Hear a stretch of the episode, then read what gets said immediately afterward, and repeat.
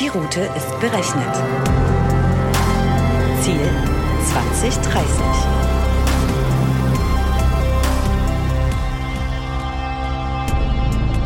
Hallo und herzlich willkommen auf der Road to 2030, dem Podcast zu Technologie und Gesellschaft von Dell Technologies. Unser heutiger Gast ist Thomas Köhler, Experte und Keynote-Speaker für Digitalisierung, Innovation und Zukunft. Ich bin Roland und ich werde euch als Content-Lieferant des Trips mit leckeren Wissenssnacks versorgen. Ich hoffe, ihr seid bereit. Vergesst nicht, euch anzuschnallen. Am Steuer heute wieder mein Kollege Benny Krebs, der uns auf unserem Ausflug in die Zukunft navigiert. Hi Benny. Ja, vielen Dank. Herzlich willkommen auch von meiner Seite, Roland, und natürlich unserem heutigen Gast, Thomas Köhler. Road to 2030, der Name unseres Podcasts, ist heute tatsächlich Programm. Wir beschäftigen uns mit der Zukunft der Automobile und womit wir in Zukunft auf der Straße unterwegs sein werden. Thomas, sitzt du bequem? Bist du angeschnallt? Ganz wunderbar. Es kann losgehen. Hervorragend. Thomas, kannst du dich unseren Hörern in ein paar kurzen Worten vorstellen und vielleicht auch gleichzeitig uns ähm, einen Hinweis geben, was dich dazu gebracht hat, mit äh, dem Thema Automobil und auch natürlich Zukunft der Mobilität zu beschäftigen. Sehr gerne. Ich bin ja, wie man so schön sagt, ein Kind des Digitalzeitalters. Ich war gerade da an der Uni und war gerade da mit dem Studium fertig, als es mit diesem Internet-Thema so richtig losging. Und äh, war auch noch auf einer Drittmittelstelle bezahlt von einem großen Telekommunikationskonzern. Und so war es vollkommen klar, dass man da quasi in dieses neue Thema direkt gehend hineingesogen wird. Und ähm, in dieser ersten Phase haben wir zum Beispiel große Websites gemacht, aber eben auch schon angefangen, Maschinen und Anlagen zu vernetzen, wohlgemerkt Ende der 90er Jahre äh, und auch darüber nachgedacht, wie wird es wohl sein, wenn eines Tages mal das Auto sozusagen mit dem Internet verbunden ist. Ähm, das haben wir auch gemacht in einem äh, Projekt für eine große Consulting-Firma, wo wir sozusagen als Unterauftragnehmer sozusagen dieses gedankliche Know-how mit reingebracht haben. Äh, und äh, später kam ich dann in Berührung auch mit der Autobranche, die zunächst sehr skeptisch war. Der Kunde will das nicht, er möchte gar keine Vernetzung, das ist überhaupt nicht wichtig und so weiter. Das haben Automanager ja noch vor 10, 15 Jahren gesagt, aber es gab so einen beharrlichen Trend und äh, ich war dann auf vielen Veranstaltungen als jemand, der so ein bisschen die Brücke bauen konnte zwischen dieser Internetwelt, dieser IT-Welt und dieser Autowelt, ja, die ja doch eher so ich sage mal, vom Maschinenbauern äh, alter Schule, ne, der äh, Benzin im Blut äh, dominiert ist. Und äh, dann kam ich irgendwann sozusagen an diesen Punkt, wo es dann spannend wurde. Äh, und in Folge bin ich auch Verwaltungsrat geworden einer Firma, die äh, sich anschickt, den Markt rund um das Laden von Elektroautos äh, letztendlich äh, ja zu revolutionieren. Ein äh, ganz pfiffiges Startup aus der Schweiz. Äh, und so ist jetzt äh, mehr oder weniger schleichend ein ja doch erheblicher Teil meiner Arbeit, ein erheblicher erheblicher Teil auch meiner fachlichen Weiterentwicklung äh, irgendwie mit dem Thema Auto verbunden und sind wir doch ehrlich, es ist auch furchtbar spannend gerade. Auf jeden Fall und ähm, mit Sicherheit auch ein sehr emotionales Thema. Ich glaube gerade ähm, für viele Deutsche natürlich auch ein sehr ähm, präsentes Thema, was unseren täglichen Alltag anbelangt. Ähm, Deutschland ist ein Industrieland, die Automobilindustrie ähm, prägt natürlich auch unsere Wirtschaft sehr stark. Ähm, mich würde interessieren, aus deiner Sicht, wie wir aktuell ähm, die Industrie in Deutschland, die Automobilindustrie in Deutschland betrachten können und ähm, wo wir aus deiner Sicht dort aktuell stehen. Ähm, das ist in der Tat eine große Frage. Wir haben äh, in den letzten Jahren äh, ja leider einige Erschütterungen gehabt äh, und einige Krisen, von denen die wichtigste eigentlich hausgemacht ist. Äh, ich sage nur das äh, Problem mit dem Diesel. Ja. Ähm, äh, wir haben zu Recht, und das ist wichtig, immer stärkere Klimavorgaben und irgendwann dachte man, ja, man müsste mit der Technik von gestern die Probleme von morgen lösen. Das ging dann irgendwann physikalisch nicht mehr und dann kommt man auf so blöde Ideen, ich kann es nicht anders sagen, äh, und manipuliert an der Software rum. das ist auch schon ein fortgeschrittener Einsatz von IT, Aber natürlich nicht im Sinne des Erfinders und schon gar nicht im Sinne des Klimas. Und deswegen gab es da, äh, ich sag mal, signifikante Verwerfung. Ich glaube, heute sind wir eine Stufe weiter. Heute sind die meisten Player in der Branche aufgemacht, dass, äh, dass sie einiges anders machen äh, müssen. Das ist beim Thema Antrieb sehr, sehr stark zu spüren. Das ist aber auch beim Thema Vernetzung sehr, sehr stark zu spüren. Da hatte man sich ja letztendlich den Schneid abkaufen lassen von den Smartphone-Herstellern. Ich in meinem Auto, das Werksnavi, habe ich, glaube ich, noch nie angehabt. Hauptsache, ich kann mein iPhone dort anschließen. Das, äh, das äh, ist, ist mir letztendlich dann auch vollkommen egal, was das Auto dann macht, außer dass es mir einen schönen Bildschirm bereitstellt, wo ich dann das iPhone bedienen kann. Also das sind einige Verwerfungen am Markt, aber zurück zu dem äh, wichtigen Thema dieser Antriebssysteme. Da sehen wir sehr, sehr deutlich, äh, dass dieses Thema Elektrifizierung, was ja, ich sag mal, eng verbunden ist mit Tesla, ähm, äh, letztendlich auch äh, so einen richtigen Wachrütteleffekt gemacht hat. Und spätestens mit der Ankündigung von Elon Musk, wir bauen in das Herzland des Premium-Automobilbaus äh, nach Deutschland eine eigene Fabrik. Spätestens dann ist letztendlich der letzte Automanager, hat gemerkt, hoppla, Moment mal, das ist jetzt nicht mehr so die Nische, ja, sondern das ist plötzlich Mainstream. Äh, hier gibt es Werte, die verdoppeln sich jedes Jahr, auch von kleinem Beginn wird das irgendwann, wie wir wissen, logarithmisch sehr, sehr steil. Ähm, äh, Elektroautos sind jetzt so günstig, dass es in vielen Fällen günstiger ist, ja, speziell auch durch diese aktuelle Förderung, ein E-Fahrzeug zu fahren und damit kommen Leute, die jetzt nur auf den Pfennig schauen, plötzlich auch auf die Idee und dann haben wir eine ganze Lawine im Rollen. Aber ich bin lassen Sie mich das an dieser Stelle sagen, grundsätzlich optimistisch. Insbesondere wenn es um Volkswagen geht, unseren großen Player. Wenn Sie sich den ID3 anschauen, allen Softwareproblemen, und da sind wir wieder bei der Zukunft, ja, zum Trotz ist es ein ganz vernünftiges Fahrzeug. Und wenn Sie sich diesen ID4 anschauen und den erwarteten Preispunkt, dann ist es eine Sache, die wird für eine, Haufe, äh, eine Vielzahl von Haushalten genau den Sweet Spot treffen, was die gerne als Auto der Zukunft brauchen. Und äh, rein historisch betrachtet hat Volkswagen schon immer geschafft, große Märkte, Marktentwicklungen zu verschlafen und dann aber gewaltig aufzurollen. Nur zwei Beispiele. Minivans hat man lange Jahre nicht auf der Uhr gehabt. Das war ja mal das große Thema. Dann kam der Touran und dann war es der Marktführer. Und dass die Leute gerne höher sitzen wollen und sogenannte SUVs fahren, also die ja nichts höher sind als hoch, also nichts anderes sind als hochgebockte Kleinwagen, hat man auch verpennt. Aber jetzt ist dafür äh, letztendlich schon die zweite Generation da vom Tiguan. Äh, und dann kommt ganz lange nichts und dann kommen die anderen, die das mal pioniert haben. Also insofern bin ich grundsätzlich grundsätzlich optimistisch, was die Autoindustrie und Innovationsfähigkeit angeht. Ja, vielen Dank, Thomas, für deine Einschätzung ähm, der Automobilindustrie in Deutschland. Ich glaube, eine ähm, sehr zutreffende Einschätzung. Ich, mir hat die Analogie gefallen mit der Innovations- und Catch-up-Fähigkeit. Ähm, nachdem wir jetzt den, äh, den Weckruf durch Elon Musk und Tesla, glaube ich, laut genug gehört haben und jetzt auch vor den Toren Berlins noch sehr, sehr deutlich sehen, ähm, ist absolut die Zeit gekommen, dass wir dort auch den nächsten Gang einlegen und nochmal ein Stückchen weiter nach vorne gehen. Und du hast dargestellt, wir sind auf dem richtigen Weg. Ähm, viele Automobilhersteller haben schon die richtigen Modelle auch in der Pipeline oder released. Und ähm, ich denke, es ist noch sehr spannend, diese weitere Entwicklung mit zu betrachten. Elektromobilität ist die eine Seite. Ähm, die andere Seite ist das Thema Connected Car, vernetztes Fahren. Ähm, wie definierst du ein vernetztes Auto? Ja, äh, ein vernetztes Fahrzeug, das kann natürlich viele Schattierungen haben. Vernetzt heißt, das Infotainment ist vernetzt und hängt am Internet und ich habe aktuelle Staudaten da. Das hat inzwischen ja im Prinzip fast jedes Fahrzeug. Ähm, äh, vernetzt stelle ich mir aber sozusagen noch ein bisschen intelligenter vor, nämlich ein Fahrzeug, das mit seiner Umgebung interagiert. Also dann zum Beispiel äh, schon weiß, wie denn sich die Staulage drei Ampeln weiterentwickelt und entsprechend agiert zum Beispiel. Oder äh, äh, um die Ecke fährt, feststellt, da ist irgendwie, irgendwie Dreck auf der Straße, weil vom Berg irgendwas runtergekommen ist oder sowas und dann die anderen Autos warnt. Also interaktiv, austauschend. Da gibt's eine Vielzahl von Facetten und da stehen wir gerade am Anfang zu entdecken, wie nützlich das sein kann. Ich glaube, dass wir sehr, sehr viel Nutzen drin haben für den individuellen Fahrer, aber auch für die Gemeinschaft und am Ende des Tages auch fürs Klima natürlich. Ja, vielen Dank, Thomas. Ähm, Stichwort Schwarmintelligenz. An der Stelle sicherlich auch ähm, wichtig, dass wir äh, viele Autos haben, die dann vernetzt sind und die diese Daten dann auch austauschen. Du hast es angesprochen, dann kommt der Nutzen. Ähm, aus deiner Sicht, wie weit sind denn die heute schon verbreitet?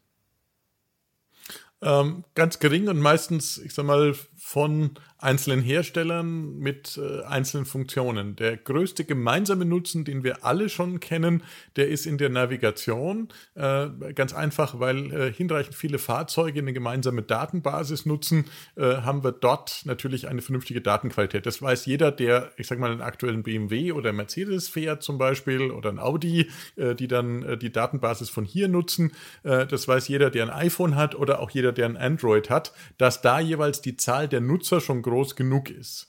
Ähm, und äh, es ist ein Irrtum zu glauben, wir müssten jetzt von jetzt auf gleich alles vernetzen. Das geht gar nicht. Wir haben natürlich äh, äh, über die Zeit hinweg Autos, die werden gekauft und die halten dann einige Jahre. Der durchschnittliche Fahrzeugbestand, ich glaube, die letzte Zahl war so, dass es, das durchschnittliche Fahrzeug so um die neun Jahre alt ist. Vor neun Jahren war das noch nicht so wirklich äh, verbreitet.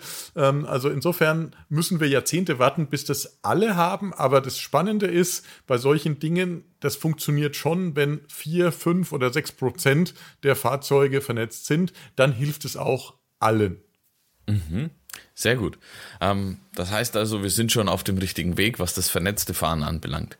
Eine weitere Stufe ist ja dann das autonome Fahren. Ähm, kannst du das mal einfach erklären, so ähm, in deinen eigenen Worten, was tatsächlich autonomes Fahren dann bedeutet? Also autonomes Fahren ist, wenn Sie in Ruhe am Handy rumdatteln können und keine Angst haben müssen, irgendwo einzuschlagen. Äh, das ist eigentlich sozusagen die äh, für die aktuelle Generation, ähm, und da bin ich jetzt so ein bisschen fast alt, altersmäßig raus, aber für die aktuelle Generation vielleicht so das Wichtigste, dass man sich mit so Sachen wie, wie, wie wirklich auf die Straße schauen nicht mehr behelligen muss. So, ähm, das kann man gut oder das kann man äh, äh schlecht finden. Äh, Tatsache ist, dass autonomes Fahren, ähm, ich sag mal, immer ähm, den Fahrer aus dem Fahrvorgang rausnimmt äh, und in verschiedenen Stufen kategorisiert wird. Ich möchte es jetzt nicht im Detail ausbreiten. Es gibt fünf Stufen, die kann jeder googeln, aber im Prinzip von Stufe zu Stufe hat der Fahrer weniger zu tun. Äh, in Stufe 5 kann er sich quasi zurücklegen und muss sich gar nicht mehr drum kümmern. Äh, jetzt sind wir im Augenblick in Stufe 3, da kann ich unter bestimmten Bedingungen auf bestimmten Straßen halbwegs autonom fahren. Das heißt, auf so einer Autobahn und oder wenn das Ding im Stau ist, äh, dann muss ich halt sozusagen immer noch das Ganze überwachen und äh, im Notfall eingreifen. Ähm, bei, in zukünftigen Szenarien ist es so, dass ich mich quasi in das Auto reinsetze und das Auto bringt mich von A nach B.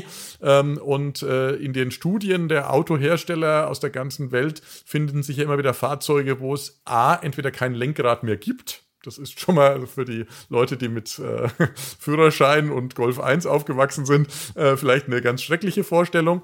Aber es gibt natürlich auch Szenarien, wo das Lenkrad quasi sich bei Bedarf dann eben auf so einer Fernfahrt, ja, wo man dann quasi in Schlafmodus geht, einfach ins Armaturenbrett zurückzieht und dann kommt der große Bildschirm und dann schaut man einen Film. Das sind dann eher wieder positive Szenarien zu dem Fahren. Was es jetzt schon gibt, sind zwei äh, Entwicklungsrichtungen. Einmal gibt es die, gibt's die Fahrassistenzsysteme, die wir seit Jahren kennen. Die werden von Generation zu Generation besser. Also äh, zum Beispiel gab es früher ein Tempomat, der hilft schon, dass man nicht permanent äh, letztendlich äh, irgendwie Gas und Bremse betätigen muss. Ähm, äh, jetzt ist das ein Abstandstempomat, der erkennt ein vorausfahrendes Fahrzeug und bremst und gibt Gas entsprechend. Das hat mein Golf, das ist zum Beispiel eine große Entlastung, aber man muss natürlich trotzdem auf die Straße schauen und irgendwie lenken.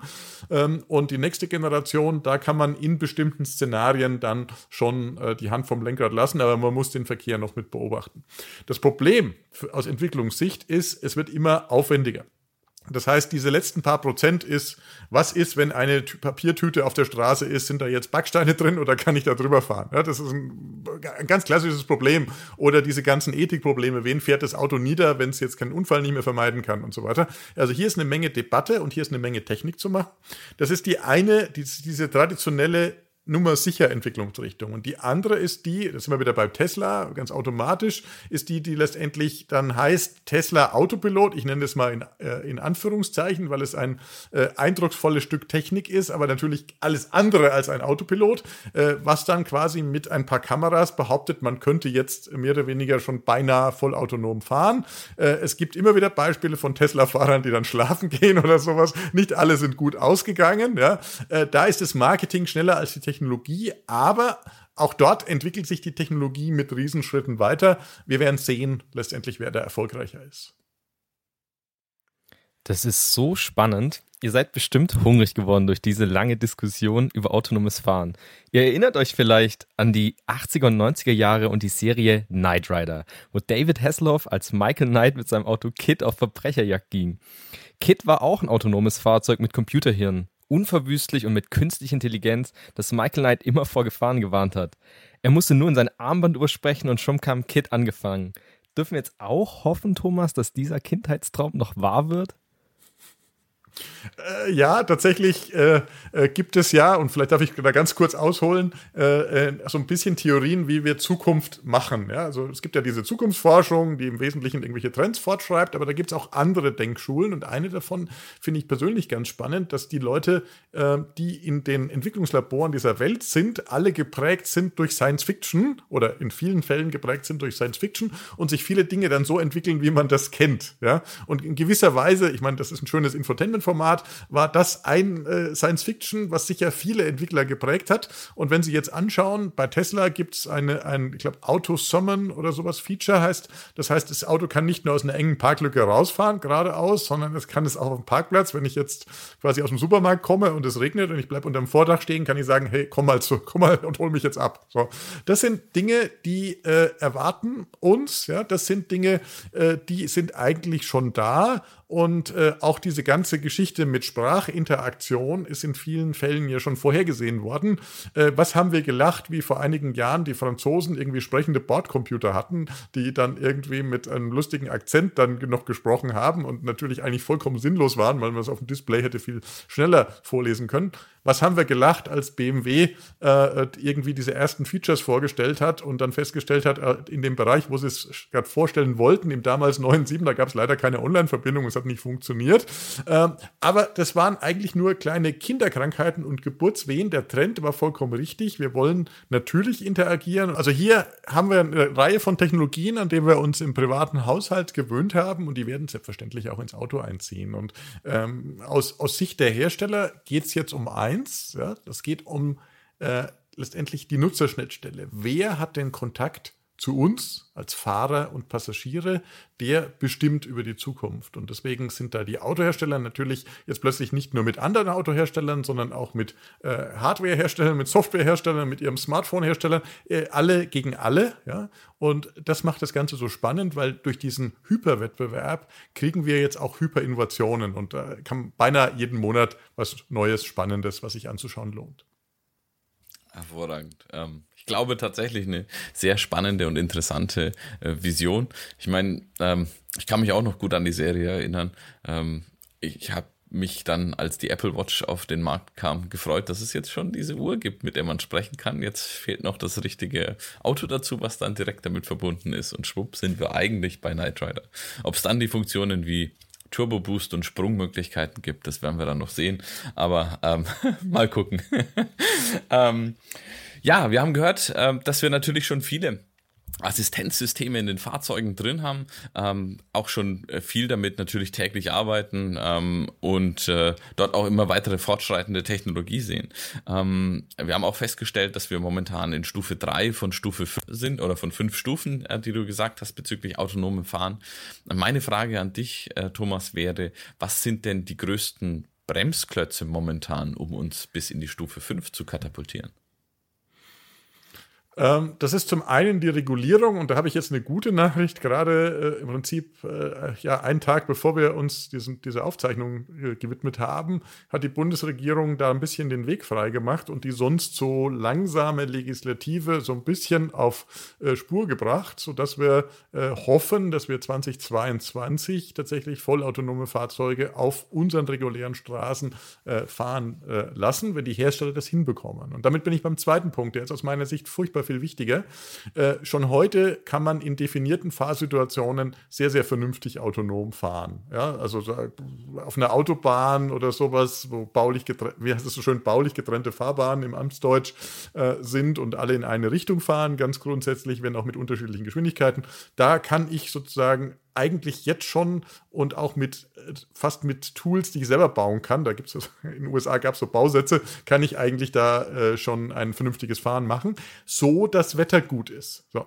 Eine ganz andere Situation habe ich zum Beispiel im Bereich der Innenstadt, wo viele Dinge durcheinander gehen. Ja, das sind Fußgänger, das sind Rollerfahrer, diese neue, äh, äh, neue Generation von Mikromobilität, wie man sagt, die fahren dann alle durcheinander, halten sich nach, nicht nach die Verkehrsregeln, an die Verkehrsregeln. Das Lieferfahrzeug ähm, äh, vom Paketdienst, das hält dann in zweiter Reihe, an dem kann ich aber rein rechtlich gar nicht vorbeifahren, weil da vielleicht ein geschlossener Strich ist. Was macht das autonome Fahrzeug dann? Ja? Es wird erstmal warten, ja, und äh, da kann man sich dann schon vorstellen, äh, was dann der, der ein oder andere äh, äh lustige Jugendliche, der sich für einen Sport macht, der wird dann irgendwie auf die Straße gehen oder stehen bleiben, mal schauen, wer länger, länger stehen bleiben kann, weil das Auto wird jetzt dann äh, ganz sicher sehr defensiv fahren und ihn nicht auf die Hörner nehmen, sondern einfach warten, was passiert.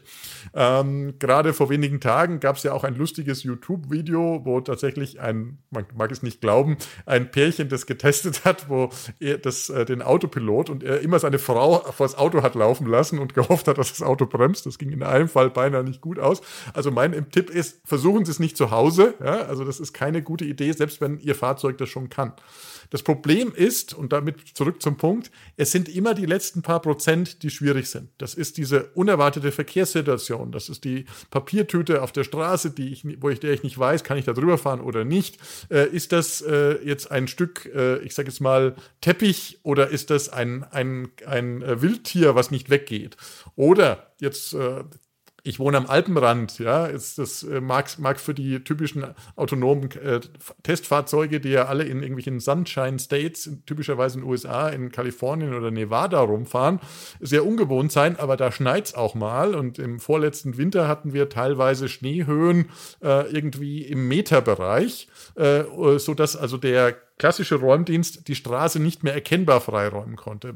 Als jemand, der sich mit Winterfahren auskennt äh, und mit einem Allradauto konnte man da durchfahren. Aber was macht das autonome Fahrzeug, wenn es keine Spurbegrenzung mehr findet? Was macht das autonome Fahrzeug, äh, wenn es nicht äh, letztendlich eigentlich jetzt nur die Chance hat, durch diesen Schneehaufen durchzufahren?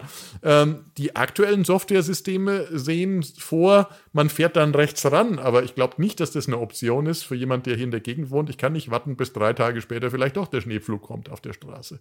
Also das sind, das sind sehr, sehr praktische Dinge. Ich sage das jetzt mal ein bisschen überspitzt, aber das sind die praktischen Dinge, die praktischen Probleme, an denen es scheitert. Und deswegen glaube ich persönlich, dass wir autonomes Fahren zuerst da sehen werden, wo es am besten funktioniert und auch in einem unerwarteten Bereich. Denkt, denken wir alle mal an die vielen, vielen Lastwagen, die auf den Autobahnen ja Langstrecken fahren, teilweise über Nacht und äh, dann in langen Kolonnen fahren. Da gibt es eigentlich überhaupt keinen Grund mehr, warum auf der Langstrecke ein menschlicher Fahrer sitzen sollte. Also hier von Autobahnauffahrt bis Autobahnabfahrt könnte der sich eigentlich auch schlafen legen, ja. Äh, und der müsste jetzt nicht dann auch die Ruhezeiten könnte der anders nutzen. Super spannend, Thomas. Jemand, der sich auch mit Winter- und Schneefahren auskennt, ist die deutsche Rallye-Legende Walter Röhrl, Weltmeister 1980 und 1982. Und er hat gesagt, selbstfahrende Autos sind ein weiterer Schritt zur Verblödung der Menschheit. Thomas, wie siehst du das? Begeben wir uns mit dem autonomen Fahren komplett in die technologische Abhängigkeit? Ähm, zwei Herzen schlagen da in meiner Brust, ich möchte das ganz offen sagen. ähm, zum einen äh, kann ich äh, die Worte von Walter Röhrl, der da immer sehr, sehr offen und sehr plakativ ist, ähm, äh, manchmal nachvollziehen. Ich habe selber noch ein, ein altes Auto aus den 70er Jahren und äh, mit Dach runter und so weiter und äh, es ist äh, schwierig zu fahren, es gibt keine Servolenkung und keine AWS und kein, keine Fahrhilfen und wenn man das Verdeck abbauen will, dann dauert es Minuten. trotzdem ist das eine auf auf eine besondere Art und Weise, äh, ja, spaßig, es macht Freude, es macht Freude bei schönem Wetter dann sozusagen irgendwo über Land zu fahren. So. Auf der anderen Seite bin ich natürlich beruflich extrem viel unterwegs und äh, muss durch diverse Großstädte und so weiter. Und deswegen äh, äh, würde ich da sehr, sehr gerne der Steuer abgeben. Und deswegen habe ich bei meinen letzten beiden Geschäftswagen ähm, habe ich immer darauf geachtet, dass das die Fahrzeuge jeweils den aktuellen Stand der Assistenztechnik haben. Ähm, der Gestalt, weil es einfach ein großer Komfortgewinn ist, wenn man im ewigen Stop and Go auf dem mittleren Ring äh, inzwischen durch die neuen Verkehrsberuhigungsmaßnahmen ist der ja beinahe ganztägig ich, was jetzt früher mal die Rush Hour war, ist ja so ein Ganztagsphänomen. Äh, da bin ich äußerst froh, dass ich, wenn ich dann da fahren muss, äh, dann äh, letztendlich dann auch ein bisschen Entlastung habe. Ähm, ich muss natürlich auf die Straße schauen, ganz klar, aber ich äh, bin da sehr, sehr kommod und ich würde jederzeit auch ein äh, erprobtes autonomes Fahrzeug komplett das Steuern da lassen. Dann würde ich vermutlich Zeit haben für einige andere Dinge mehr, die jetzt liegen bleiben. Also insofern, ich sehe es positiv. Sehr gut. Ähm, vielen Dank für die Einschätzung dazu, Thomas. Mm, ich möchte da gleich mal drauf eingehen. Und zwar sagtest du ja, ähm, hast du von zum einen vielleicht, es gibt diesen Slogan Freude am Fahren äh, gesprochen, zum anderen von der Bequemlichkeit. Ähm, aus deiner Sicht, ich meine, wie, wie schaffen wir auch ähm, oder wie schafft auch die Automobilindustrie den Sprung oder den Spagat zwischen diesen beiden Welten, wo man eigentlich quasi die Abnehmer und den Käufer zunächst auf diese Freude am Fahren, diesen Spaß eigentlich hin trainiert hat und jetzt diese, diesen Übergang in diese Bequemlichkeit von reinem autonomen Fahren. Was ist dort zu tun? Wie schaffen wir das? Ähm, das wird je nach Marke und je nach äh, Weltregion, wo das Produkt verkauft wird, äh, eine ziemliche Challenge werden. Wenn Sie nach Asien schauen und äh, nicht wenige der hierzulande gebauten oder zumindest erdachten Premium-Fahrzeuge gehen ja nach Asien, dann ist es dort eher unüblich, dass man selber fährt ab einem gewissen Status. Deswegen gibt es dann auch schon mal so eine C-Klasse in Langversion oder so, eine, so ein A6 in Langversion, was hier vollkommen unüblich oder untypisch wäre. Da ist sicher die Akzeptanz groß und da müssen Sie den Leuten nichts erklären erklären. Aber äh, jetzt, wenn wir so, so Slogans nehmen wie Freude am Fahren oder so Brands, die sich über Sportlichkeit definieren, wie eine Porsche oder eine Lamborghini oder was auch immer uns da noch einfällt im, in Europa, äh, dann äh, ist es äußerst schwierig zu vermitteln, dass das jetzt plötzlich ein autonomes Fahrzeug ist. Ja, ich habe das in, in der Diskussion auch mit BMW-Leuten schon gefragt und sage, was ist denn jetzt Freude am Gefahren werden? Ist es dann der neue Claim? Äh, das, das ganz sicher nicht. Also die, äh, aber natürlich wissen die genauso wie wir alle, ja, dass diese schönen Automobilwerbespots, äh, die ja immer irgendwie ein sportliches Auto auf einer Landstraße und gerne Bergstraße an irgendeinem Meer oder sowas in den Sonnenuntergang fahren, äh, mit der Realität natürlich schon seit Jahrzehnten nichts mehr zu tun hat. Ja, die Realität ist, selbst wenn sie auf dieser Straße sind, dass irgendjemand mit dem Wohnmobil auch vor ihnen Sightseeing macht und dass sie, dass sie, dass sie da hinterher schleichen, ja. Ähm, also in, insofern oder auch hier hier äh, in der Region, wo ich äh, bin, hier ist inzwischen äh, dadurch, dass jetzt äh, viele Leute hier natürlich in Urlaub fahren, äh, während der Sommerferien äh, ist man schneller mit dem Fahrrad als mit dem Auto. Im Prinzip überall hin, auf allen Strecken unter 40 Kilometer. und diese Entwicklungen sind natürlich schon so, dass jeder auch so ein bisschen mit Augenzwinkern nimmt, ja, ist ja schon ganz gut. Ja, also es, das ist so ein bisschen dieses Können, wenn man es wollte. Ja, das ist so, wie wenn Sie ein AMG oder BMW M-Modell in der Schweiz fahren, da wissen Sie genau, wenn nach, nach drei Sekunden sind Sie im justiziablen Bereich und nach vier Sekunden stehen Sie vor Gericht, wenn Sie da aufs Gas treten, durch die scharfen Tempolimits und die hohe Überwachung. Trotzdem werden diese Fahrzeuge verkauft. Also anscheinend lebt die Branche so ein bisschen von dem Gefühl, ja, und das, das ist die gute Hoffnung, die man hat. Und äh, für manche Brands ist es halt weniger äh, schlimm für, als für andere. Bei Mercedes ist, glaube ich, das Gefahrenwerden schon besser drin als bei einer BMW zum Beispiel oder bei einer Audi, die sich doch ein bisschen anders positionieren. Aber wir werden sehen, wie die Hersteller das Problem lösen. Die universelle Antwort habe ich nicht, sonst hätte ich sie den Herstellern sicher schon versucht zu verkaufen. Sehr gut, wunderbar. Ähm, du hast vorhin gesagt, du hättest kein Problem damit, äh, das Steuer einem autonomen Fahrzeug zu übergeben, um dich dann äh, dort fahren zu lassen und tust es teilweise heute auch schon. Ähm, in einer aktuellen Umfrage ist es tatsächlich so, dass in Deutschland lediglich 18 Prozent ähm, der Menschen dieses Vertrauen haben würden. Du hast vorhin Asien angesprochen, dort ist es anders, da lässt man sich seit Jahr und Tag fahren. Äh, das sind es schon 58 Prozent, die vielleicht auch eher von dem Gefahrenwerden kommen. Ähm, wie ist denn deine Einschätzung? Wie kann man denn die Akzeptanz dieses äh, Themas tatsächlich dann auch in der Breite ähm, in den Markt bringen? Und ähm, gib uns doch vielleicht auch nochmal einen Blick auf die Vorteile und Chancen, die dieses autonome Fahren dann für uns bringt. Äh, in der Tat sind die Zahlen hierzulande, äh, wie so oft bei Innovationen, so ein bisschen hinterher.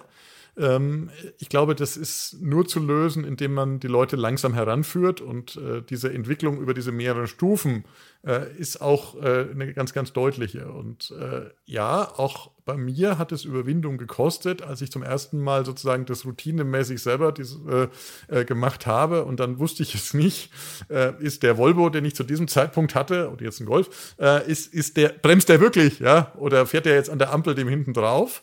Wenn man das aber jetzt hinreichend mal zwischendurch übernommen hat, dann, dann merkt man, Moment, es geht. Ja, und man kann auch, wenn man es beobachtet, einschätzen, wann es geht.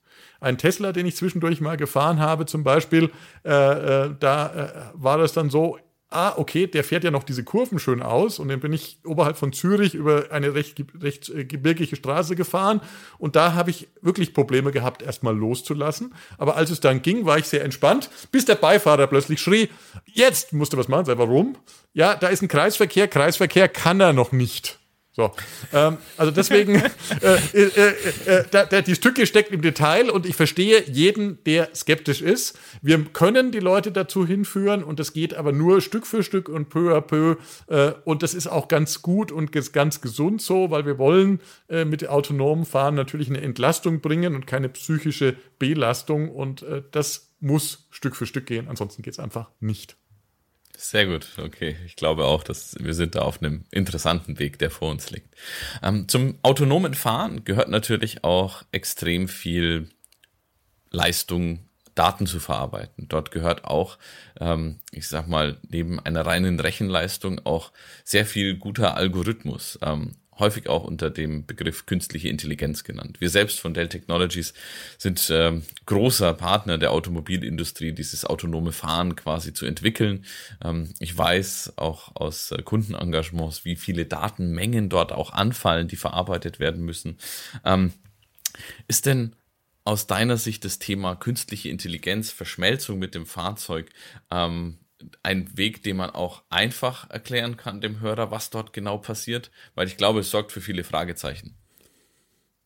Äh, in der Tat. Ähm, wir haben äh, bei künstlicher Intelligenz immer diese Vorbehalte und äh, diese äh, dieser Gedanke, der gerade im deutschen Begriff steckt, da wäre jetzt irgendwas, was dann vielleicht schlauer ist als der Mensch und dann die Kontrolle über die Menschheit übernimmt, das muss man da eigentlich rausnehmen. Das muss man insbesondere beim autonomen Fahren rausnehmen, weil es mit einer künstlichen äh, Intelligenz im Sinne von äh, geistiger Kapazität natürlich gar nichts zu tun hat, sondern es ist eine hochspezialisierte Lösung, die das Problem des autonomen Fahrens löst und das sehr, sehr gut und sehr, sehr nachhaltig und permanent und sehr, sehr schnell.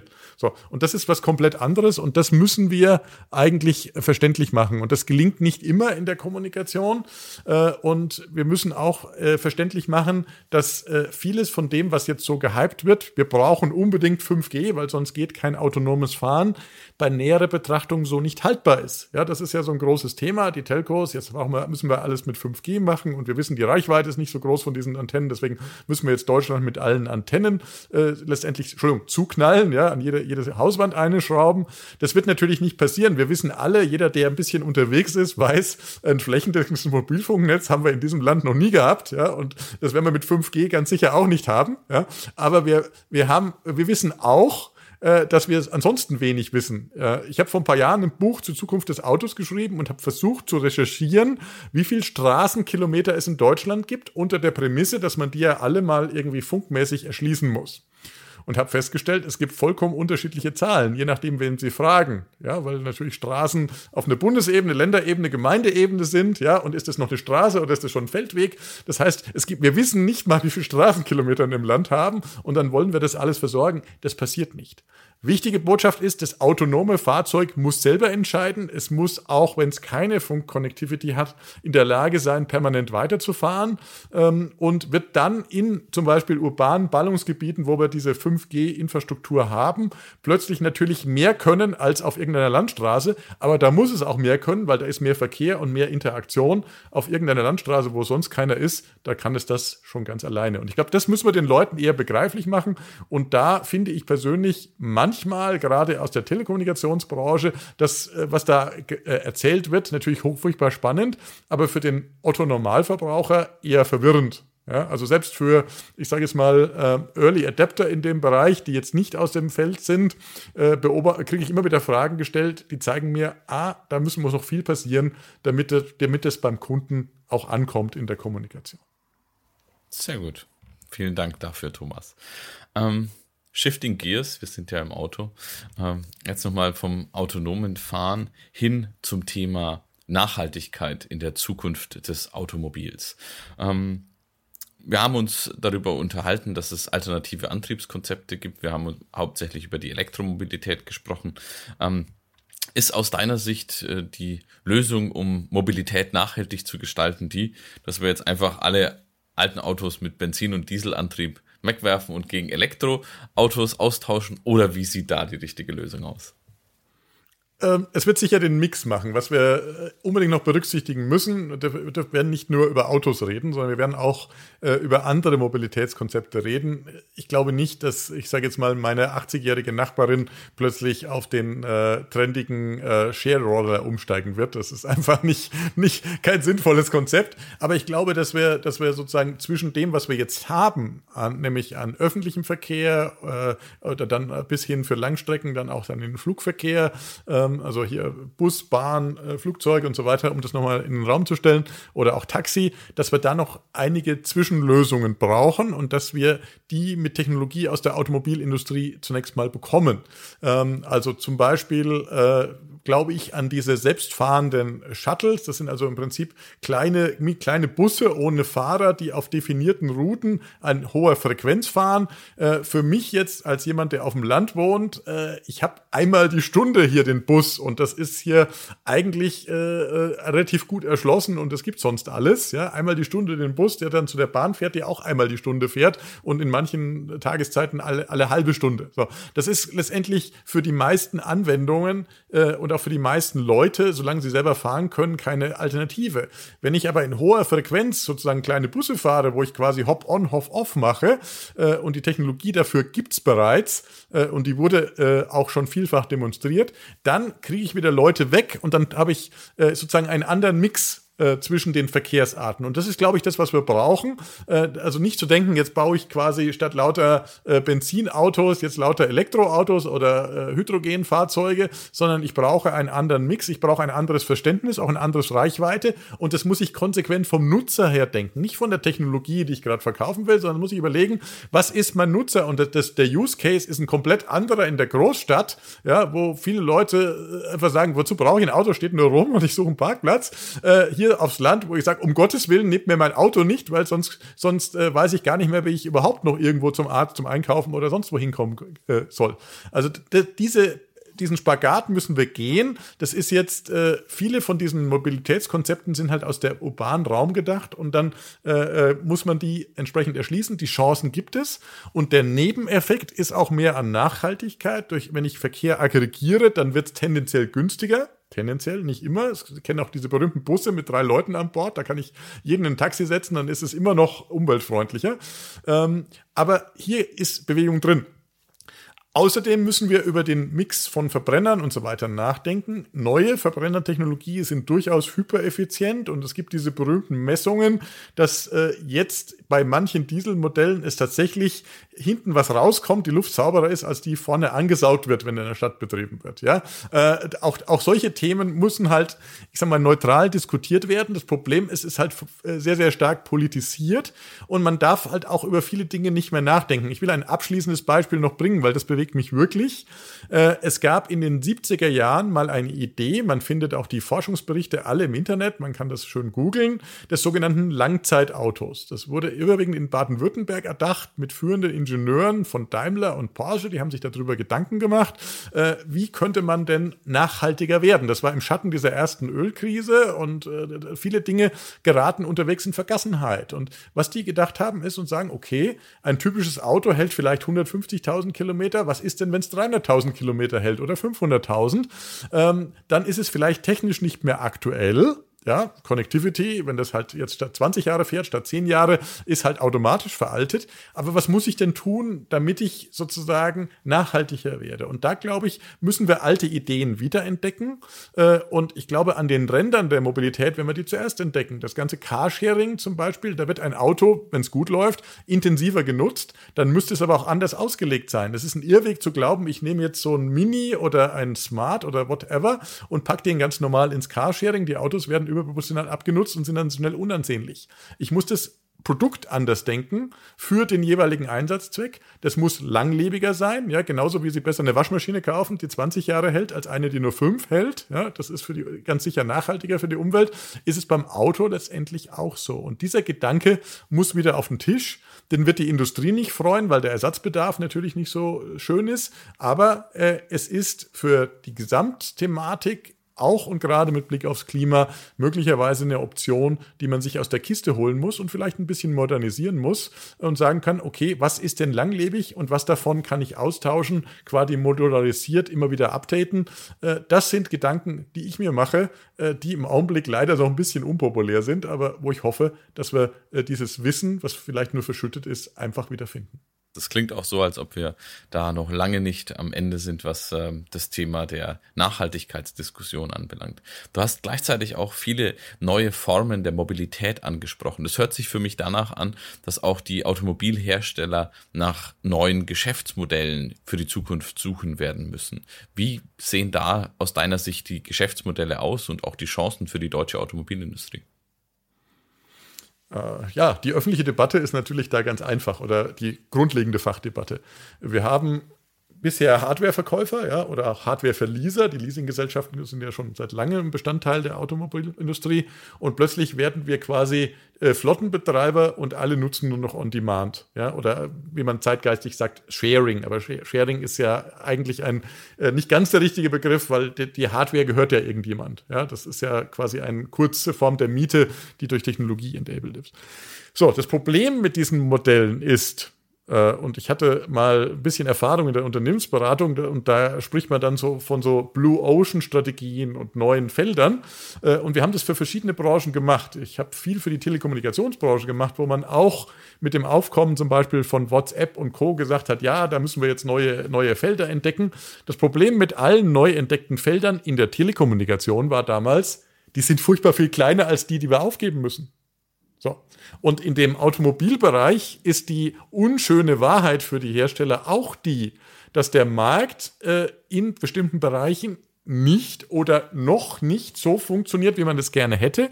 Das heißt, die Losses, die ich habe an der einen Stelle auf keinen Fall aufgefangen werden oder auch vielleicht nur so ein Bruchteil aufgefangen werden zu, zu irgendwelchen Gains oder Gewinnen und Zugängen auf der anderen Stelle. Ja, das sehen wir gerade an dem Carsharing. Das ist eine hervorragende Idee, wenn das richtig gemacht ist. Aber trotzdem sind BMW und Mercedes zu der Überzeugung gekommen, sie schieben das in eine gemeinsame Gesellschaft ab, weil sich letztendlich nicht rechnet. Man hat sich das lange Jahre schön gerechnet und hat natürlich bei BMW schöne Autos ins Carsharing gepackt, in der Hoffnung, dass die Leute halt, wenn sie hinreichend mal genug genug geschert haben, spätestens wenn die Kinder haben, sich einfach doch mal ein eigenes Auto kaufen. Es ist letztendlich eine Marketingveranstaltung gewesen und ich glaube auch eine ziemlich erfolgreiche. Ähm, aber es ist für sich betrachtet, und das stellen wir jetzt fest, äh, wenn man die Zahlen hat anschaut, nicht wirklich ein gutes Geschäftsmodell oder im Augenblick noch kein gutes Geschäftsmodell oder es braucht neue Player. Äh, zu Überraschung vieler ist ja gerade Sixt in diesen Carsharing-Markt reingegangen. Ja, Warum? Das ist logisch. Sixt hat ja sowieso eine Mietflotte und ob die jetzt immer nur tageweise oder Wochen- oder Monatsweise vermieten oder auch mal minutenweise, ist ja nur eine Frage der Elektronik und der Intelligenz, die dann vielleicht auch irgendwo mal aus einer Dell Cloud oder sowas dafür kommt. Ähm, da, äh, das ist äh, aus meiner Sicht die spannende Sache. Man muss quasi äh, die Dinge neu denken und man braucht dann auch letztendlich neue Koalitionen äh, und neue Player. Ich glaube immer, dass die Hardware ein wichtiges Thema ist, aber man muss natürlich sich als Hardwarehersteller Gedanken machen, ob man nicht irgendwann austauschbar ist, weil der, dieser Shuttlebus äh, ist, ist im, äh, da wird uns egal sein, welche Marke da drauf steht. Das ist den meisten Menschen, äh, vermutlich äh, äh, dir und mir eingeschlossen, auch schon egal, wenn ich ein Taxi rufe, ob da jetzt Mercedes oder Toyota draufsteht. Sind wir doch mal ganz ehrlich. Ja? Äh, Hauptsache, das bringt mir sicher und bequem von A nach B. Und genau da müssen die Hersteller ansetzen. Sie brauchen nach neuen Differenzierungsmerkmalen, damit sie auch in dieser neuen Welt bestehen können. Äh, und das ist ist ein weiterer äh, spannender Schauplatz, aber ähm, wir werden sehen, wie sich das in den nächsten ein, zwei Jahrzehnten neu regelt. Sehr schön. Das, äh, du hast schon angedeutet, das geht auch ganz stark natürlich in äh, die Richtung der Digitalisierung. Digitale Geschäftsmodelle, Technologie wird entscheidend, um auch ähm, ja, das Geschäftsmodell der Zukunft zu gestalten. Das erleben wir tagtäglich mit unseren Kunden äh, in Deutschland und ist natürlich ein sehr, sehr spannendes Feld. Ähm, wenn wir das Feld der Technologie betreten, dann betreten wir auch häufig sehr schnell das Feld der Daten, der Datensammlung, der Datenhaltung, der Datensicherung. Ähm, es ist so, dass bei einem autonomen Fahren äh, oder einem autonom fahrenden Fahrzeug etwa 4000 Gigabyte an Daten pro Tag anfallen. Ähm, meine Frage an dich jetzt, Thomas, ist, ähm, wie kann man das idealerweise regeln, diese Daten zu speichern, wenn man sie überhaupt speichert? Und zum Zweiten auch, wie sorgt man dafür, dass die Datenhoheit und die Datensicherheit ordentlich geregelt ist und gegeben ist? Das ist ein äh, furchtbar spannendes Thema. Äh, im, im, Grunde ist es natürlich ein furchtbar langweiliges Thema, weil da sofort irgendjemand um die Ecke kommt und sagt, Staatenschutz, das geht alles nicht. So. Ähm, äh, ich war es irgendwann leid, dass, äh, dass wir permanent auch bei unseren Projekten und Entwicklungen und Konzepten, die wir machen, irgendjemand um die Ecke kommt und sagt, Datenschutz, es geht alles nicht. Äh, ich habe mich äh, vor nun eineinhalb Jahren mal zum TÜV-zertifizierten Datenschutzbeauftragten weiterbilden lassen und habe mal eine Woche meines Lebens investiert, das komplett zu durchdringen, also diese Paragraphenwelt und Vorstellungswelt. Äh, die Paragraphen- und Vorstellungswelt ist im Outcome nicht ganz so, wie wir das eigentlich äh, wollen, aber die Idee dahinter ist natürlich grundrichtig und ist genau in dem, was du jetzt sagst, nämlich wo ist die Datenhoheit und Datenhoheit möglichst beim Endkunden zu hinterlassen. Das wird vielfach unterlaufen im Internet, ja, und jetzt und gerade äh, tobt ja ein Kampf um die Hoheit der Kundenschnittstelle, äh, auch und gerade beim Kraftfahrzeug. Also Polestar hat gerade ein Fahrzeug vorgestellt, das ist das erste, was ein Google-System äh, System hat. Ja, da komme ich an Google nicht mehr vorbei. Äh, äh, und wir wissen alle, so gut und nützlich diese Google-Dienste sind. Ich navigiere auch viel, viel mit Google Maps, deswegen weiß ich, funktioniert sensationell. Ja. Äh, aber Google ist schon sehr vereinnahmend in dem, was es sozusagen gerne hätte. So. Und da ist jetzt nun der Gesetzgeber gefordert, eigentlich speziell für das Fahrzeug auch nochmal noch mal einen draufzusatteln und zu sagen, wir müssen jetzt die Vorgaben so machen, dass das und das bei dem Kunden da ist. Ansonsten geht das wieder am Endbenutzer vorbei. Äh, wir beobachten schon, wie das erodiert. Ähm, äh, ich hatte bei einem Mietwagen eines bekannten deutschen Premium-Herstellers vor einigen Monaten die lustige Erfahrung, dass ich in, schon in der Navigation zum Ziel, also zwischen einem Flughafen und einem Zielort, ähm, ein Auto bekommen äh, das Navi, bordeigene Navi bemüht und dann fünf Kilometer vom Ziel, mitten im Stadtverkehr, sagt das Auto äh, in einer bildschirmfüllenden Überblendung, übrigens müssen Sie jetzt der Datenverwendung zustimmen, sonst geht es nicht weiter. Ja? so, äh, wollen Sie in der Situation ernsthaft widersprechen? Ja? Ist, es, ist es ernst gemeint, dass man dem Kunden das so unterschiebt? Ja, anscheinend schon. Und das, äh, das war jetzt keine, keine ich sage jetzt mal, Silicon Valley Company, sondern das war ein deutscher Premium-Hersteller, der das versucht hat. Inzwischen ist es etwas etwas weiter. Ich hatte kürzlich einen Porsche Taycan, der als Elektrofahrzeug ja sowieso noch mal mehr Datenspuren hinterlässt, allein durch, durch diese Aufladevorgänge. Äh, und dort war das sehr, sehr differenziert. Es gab nämlich einen User mit Passwort, das war äh, der äh, die, die Autofirma, die das, der das gehört natürlich in dem Fall. Äh, ich habe mir nur, nur ausgeliehen. Äh, und äh, es gab dann einen Gast-User und dieser Gast-User konnte tatsächlich erst losfahren, wenn er diverse Einstellungen gemacht hat. Also da hatte man das, das transparent und sauber und sinnvoll gemacht. Und, der, und zwar auch klar erkennbar, was vergebe ich mir jetzt, wenn ich auf diese Sachen verzichte und was vergebe ich mir nicht. Und das ist letztendlich gefordert, dass wir, ich sage jetzt mal, nicht nur formell sagen, ja, der Kunde hat ja auf Zustimmen geklickt, ja, das ist genauso wie wenn, wenn Sie ja iPhone aktualisieren und sie haben 34 Seiten kleingedrucktes äh, äh, oder ja, ich habe ich hab gestern auch, ich habe noch eine Android, das habe ich gestern aktualisiert auf Android 11, da habe ich auch tausend Sachen zugestimmt, äh, die, ich, die ich gar nicht im Detail gelesen habe. Äh, das darf beim Auto nicht passieren, dazu ist das Thema zu wichtig. Ja? Äh, und da ist natürlich tatsächlich der Gesetzgeber gefragt, der dann eben sagt, nee, nee, äh, liebe Leute, ihr müsst es sauber machen.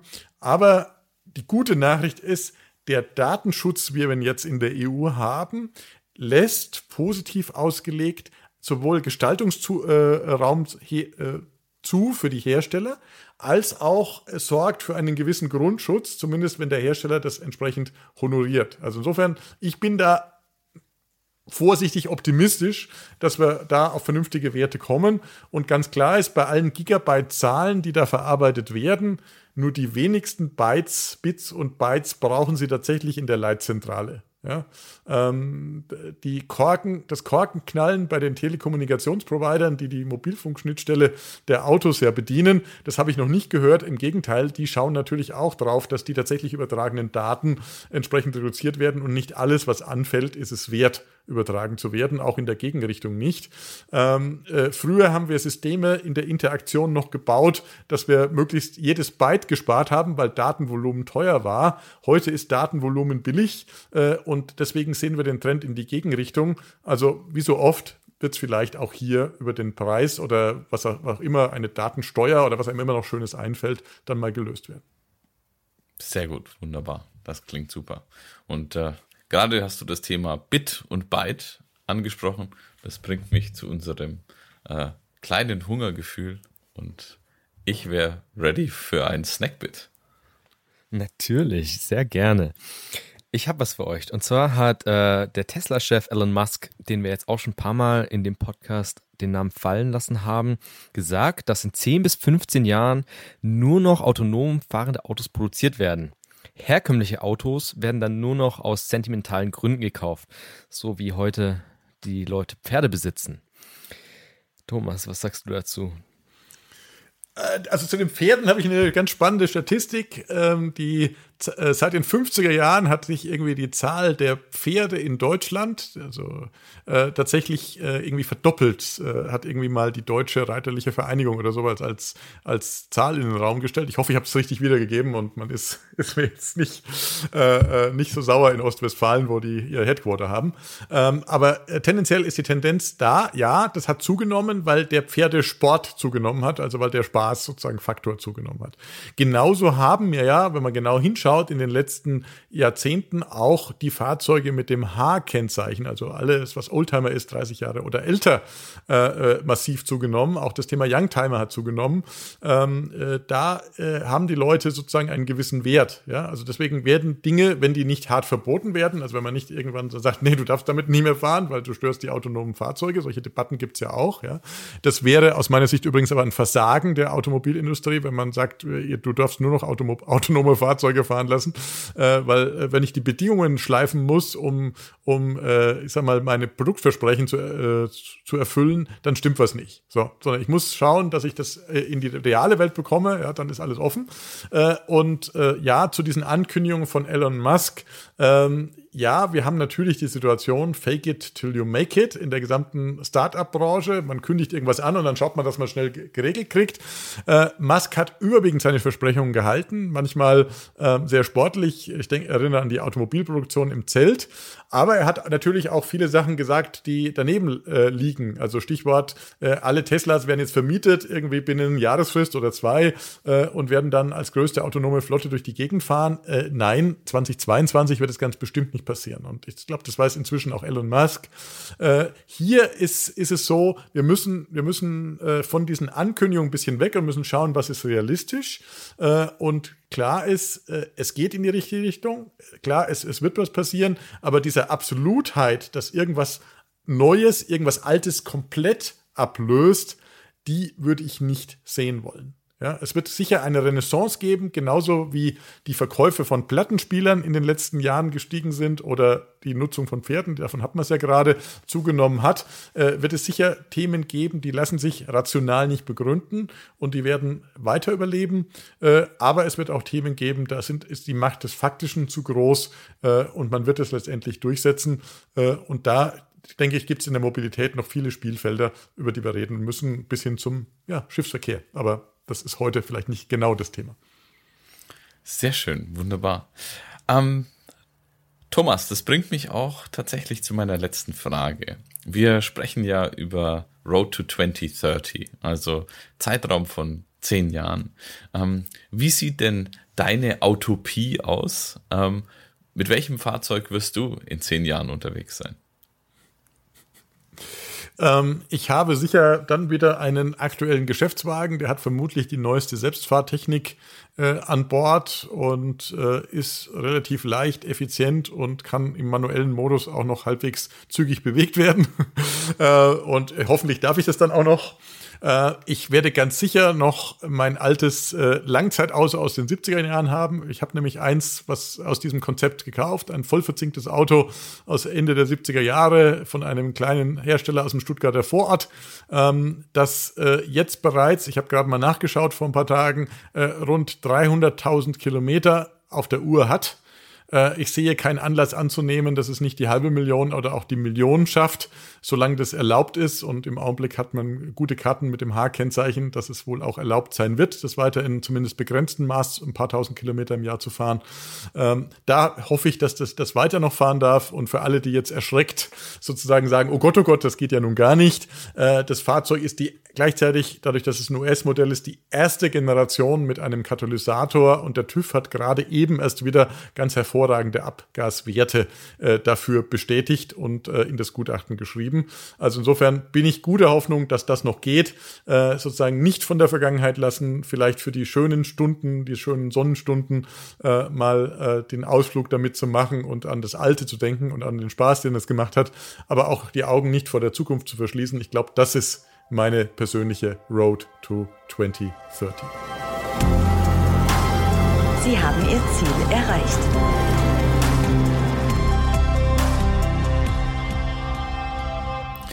Vielen lieben Dank, Thomas. Ja, damit äh, kommen wir jetzt auch wieder zur Ausfahrt unserer Route von heute.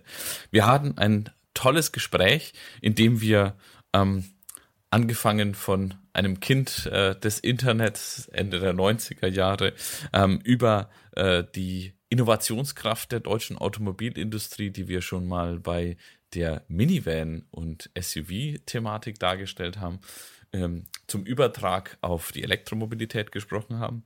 Wir haben den Bogen vom Golf 1 zum autonomen Fahren geschlagen.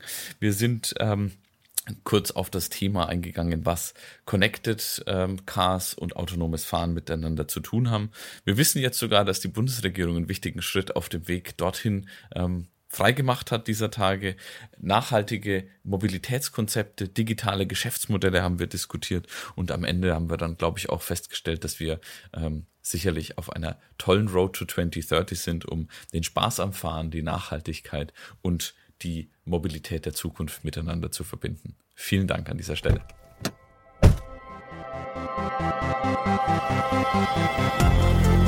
Damit sind wir heute schon wieder am Ende unseres Technologiedialogs. Vielen Dank an unseren heutigen Mitfahrer Thomas für die spannenden Ein- und Ausblicke. Und wenn euch die Folge gefallen hat, dann würden wir uns freuen, wenn ihr den Podcast abonniert. Das könnt ihr auf Spotify, Soundcloud und der Dell Technologies Mediathek tun.